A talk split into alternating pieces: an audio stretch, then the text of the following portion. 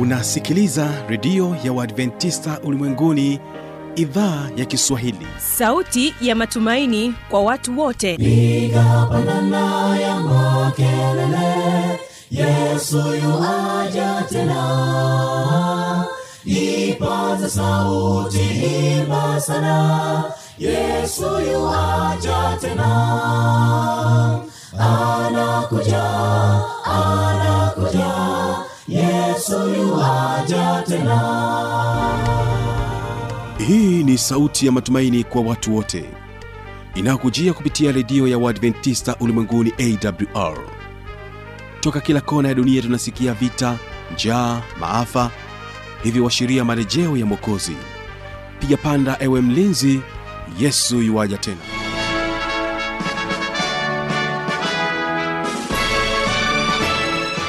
unaitegea sikio idhaa ya kiswahili ya redio ya waadventista ulimwenguni awr ikikutangazia moja kwa moja kutoka hapa morogoro tanzania katika masafa ya mita bendi 25 lakini pia tunasikika kupitia awr tanzania na awr intercity mbea vile vile tupo katika tovuti ya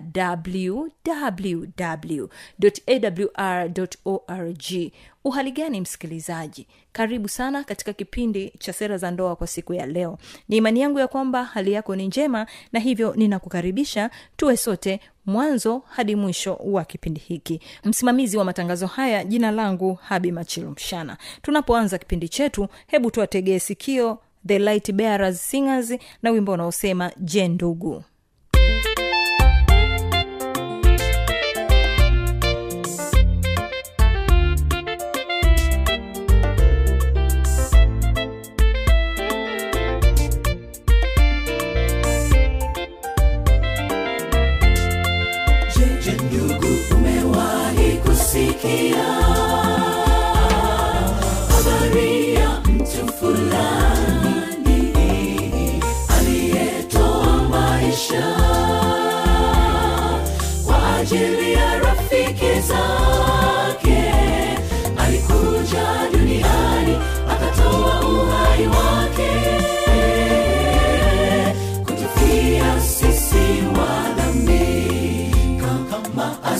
asingekuja huyu rafiki. Ilikuwa sisi sote tufe eh, maana tulitenda dhambi. Tuliasi sheria za mungu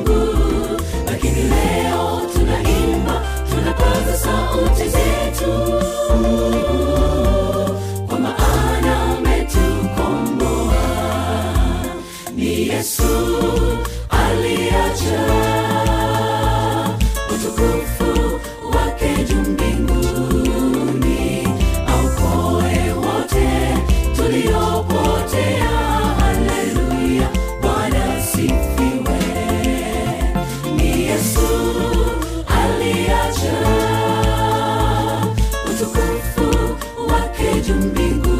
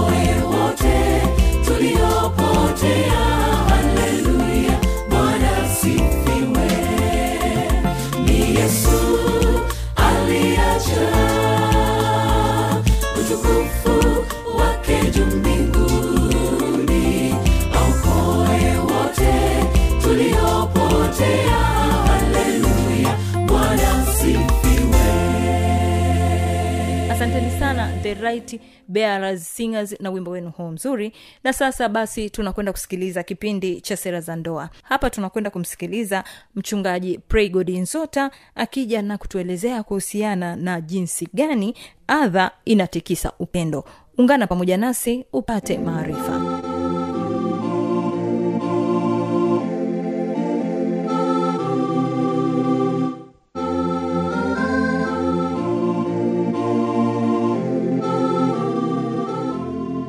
themselves. Msikilizaji wa idhaa ya kiswahili ya redio ya waadventista karibu katika kipindi cha sera za ndoa. Natumai ya kwamba wewe ni mzima wa afya. Karibu tuungane sote mwanzo hadi mwisho. Msimamizi wa matangazo haya jina langu habi machil mshana. Na katika kipindi hiki siku ya leo kipindi cha sera za ndoa tunaye mchungaji praygod nzota. Anayo machache au anayo mengi katika machache ambayo atakwenda kuyazungumza.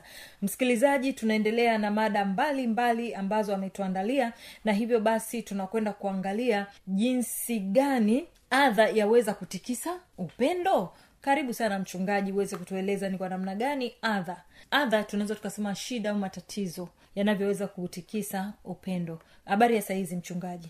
Oh, ni nzuri.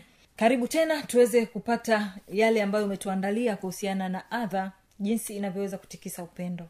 Ya napenda ndugu msikilizaji uelewe kwamba wakati mwingine watu wawili wanapendana sana. Lakini kumbe kuna kitu katikati ambacho ndio kimeleta shida. Lakini wanasema hivi vitu vyote ambavyo vinaweza kusumbua havitakiwi kukusumbua. Kwenye kitabu cha wimbo ulio bora nane saba anasema maji mengi hayawezi kuuzimisha upendo wala mito haiwezi uzamisha kwa hali ya pekee ni kwamba upendo wa kweli unatakiwa uweze kumheshimu mtu na mwenzake bila kuyumbishwa na hali ya hewa mazingira misiba mashemeji lolote lile lisitokee likakuyumbisha sasa kuna mambo kumi na mawili hapa nitapenda kuyazungumza ya kuweza kuutegemeza upendo wako na kusiwe na tatizo la kuuzamisha jambo la kwanza ni kuketi pamoja kuondoa tofauti zenu.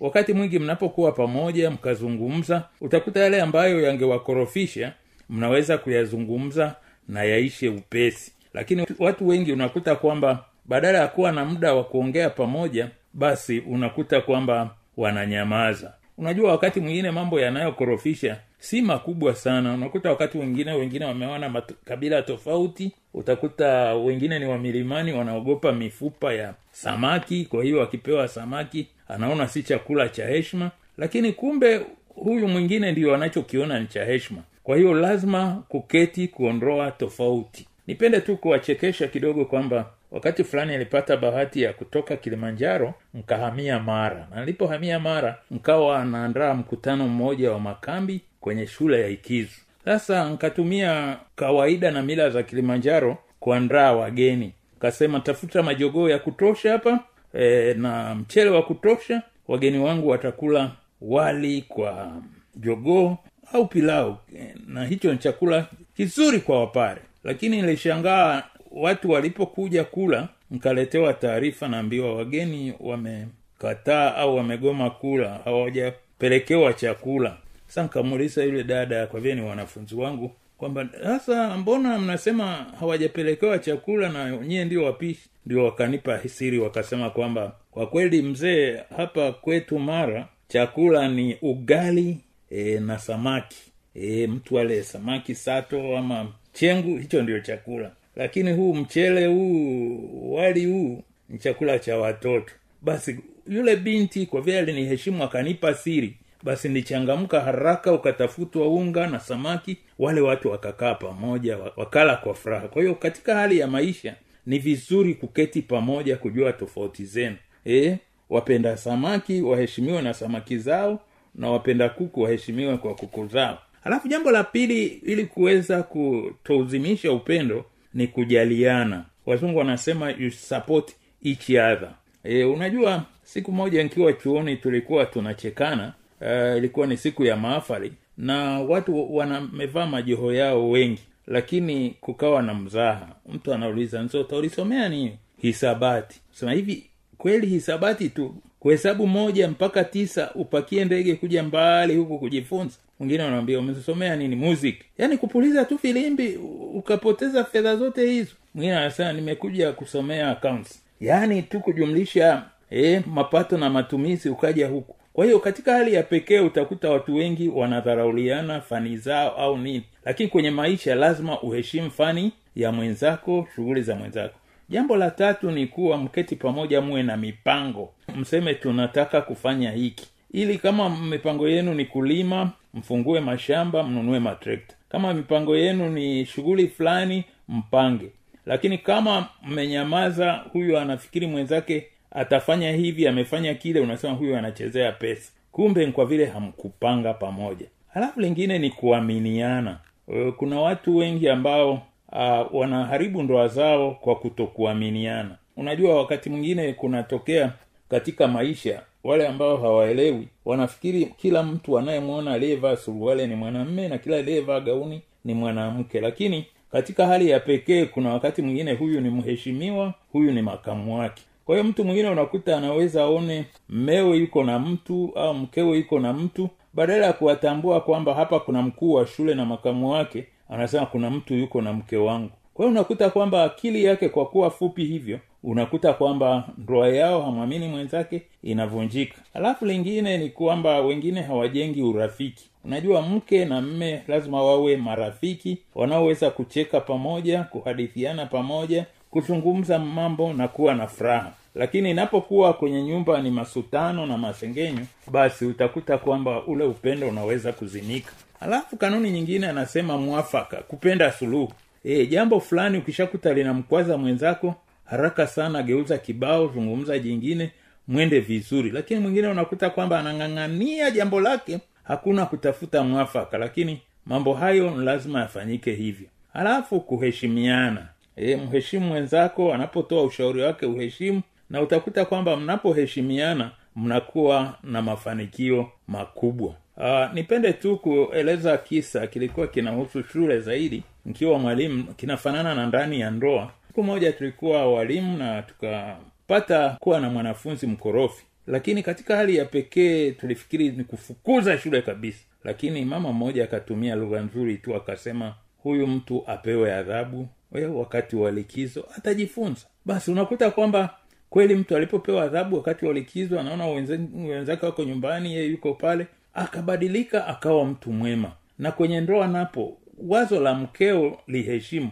linaweza lisaidie sio kudharauliana. Alafu kuna kitu kinaitwa kusameheana. E, muwe watu wa kusameheana. Kusameheana kunasaidia ndoa kukua. Sio jambo limetokea juzi unalirudia mpaka leo. Na kawaida ya kusameheana ni kwamba ukisamehe unasahau. Walimu wana kawaida ya kufuta ubao baada ya somo moja kuisha na uwe futa ili uweze kuona uzuri wa mkeo badala ya zile dosari unazozidhania. Tisa anasema watu ambao wanataka uh, kufanikisha ndoa yao vizuri lazima waweze kupalilia upendo wao. Unajua watu wengine akishaoa hana muda wa hadithi hana muda wa kusema tutembee pamoja hana muda wa ucheshi basi anasema huyo ni mke wangu na huyo ni mme wangu. Lakini kumbe binadamu anafurahi kuchekeshwa kuthaminiwa kujaliwa. Kwa hiyo haya mambo lazima yaendelee.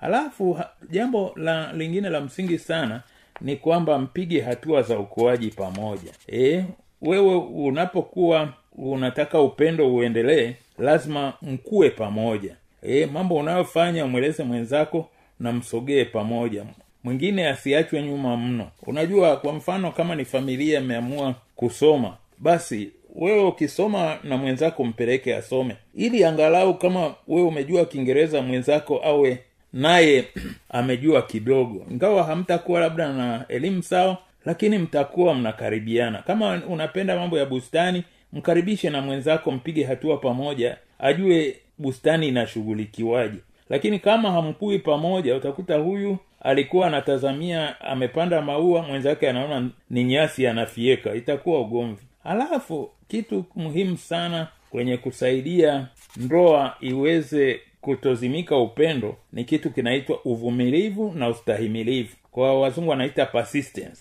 and commitment. Yaani uwe mtu ambaye unaamini kwamba huyu ni wangu kwenye raha na shida hata akasirike hata afanyeje huyu ni wangu. Na utakuta mnapoendelea hivyo mnakuwa vizuri. Na mwisho lazima mheshimiane na kuthaminiana. Wazungu wanasema you should appreciate each other. E, kama uko kwenye mahali unamuintroduce mkeo basi au mmeo wewe ni mke unamuintroduce basi mtambulishe kwa uzuri tu kwamba huyu ni mama watoto tu anayenitunza e, huyu ni baba wa watoto anayetulea. Yaani zungumza mema kuhusu mwenzako. Na unapomstahi na kumheshimu mnaenda vizuri. Kwa hiyo katika hali ya pekee somo letu hili zuri lilikuwa linazungumzia kisa kidogo tu cha kwamba maji mengi hayawezi kuuzamisha upendo. Kwa hiyo tuelewe hakika kwamba chochote kile kitokeacho kisiyumbishe upendo wetu.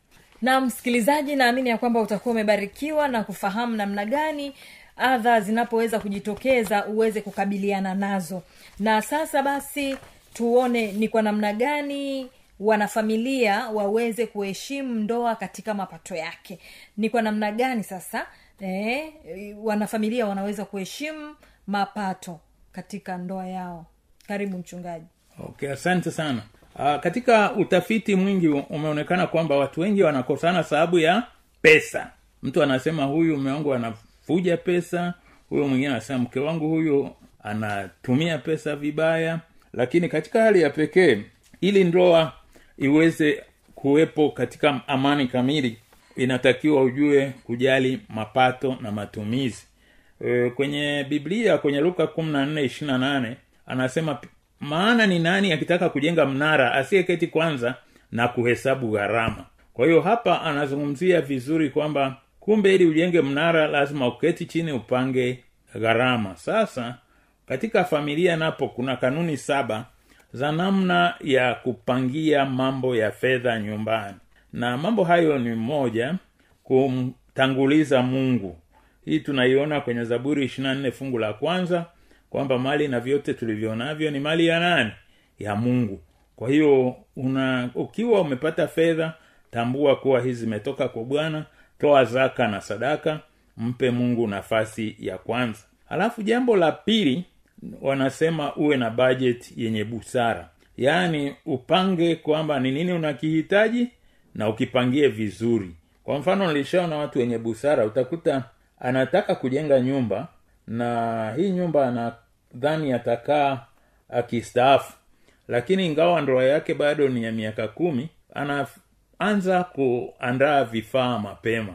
Unakuta kanunua mabati kaweka kanunua mbao kaweka kanunua misumari kaweka. Sasa wakati anapoamua kujenga unakuta kwamba kwa vile vifaa vipo mnasema mbona hii nyumba imesimama upesi kama uyoga? Lakini kumbe ni mtu aliyepangilia mambo vizuri kwa hiyo kwenye maisha lazima upangilie mambo vizuri. Na kwa vile ni ndoa nipende tu kueleza kuwa watu wengine wanapata watoto lakini hawajui nini litatokea. Unakuta ameoa leo lakini anapoteza miaka miwili kusalimu wajomba na shangazi. Ngoja nkaonyeshe mrembo wangu huko tanga nkamwonyeshe kwa shangazi kule mwanza. Basi hiyo mizunguko kumbe anapoteza muda. Sasa katoto kakifikisha miaka mitano kanataka kuanza shule unakuta kwamba kumbe hakupangilia namna ya kuweza kumsomesha mtoto. Anakuta kwamba anaanza kusema karo inaniumiza sana. Kumbe ni mambo ambayo angetakiwa apange mapema. Kwa hiyo kwenye maisha lazima uwe mtu wa mipango. Jambo la tatu anasema uwe mwaminifu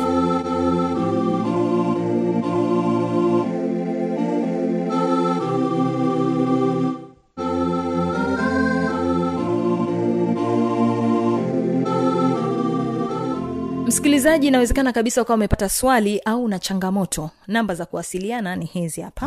Anakuja anakuja. Yesu tena. Na hii ni awr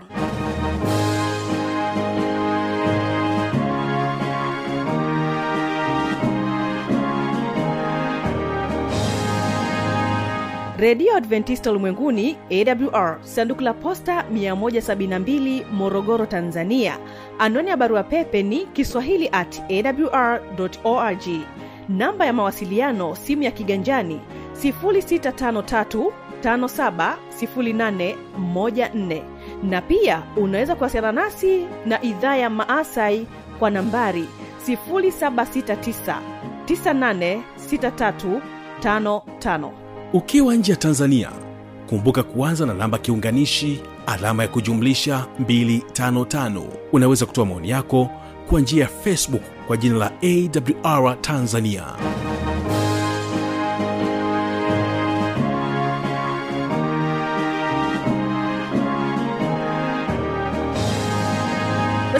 kufikia hapo msikilizaji ninakushukuru sana kuwa pamoja nami. Tumefika tamati.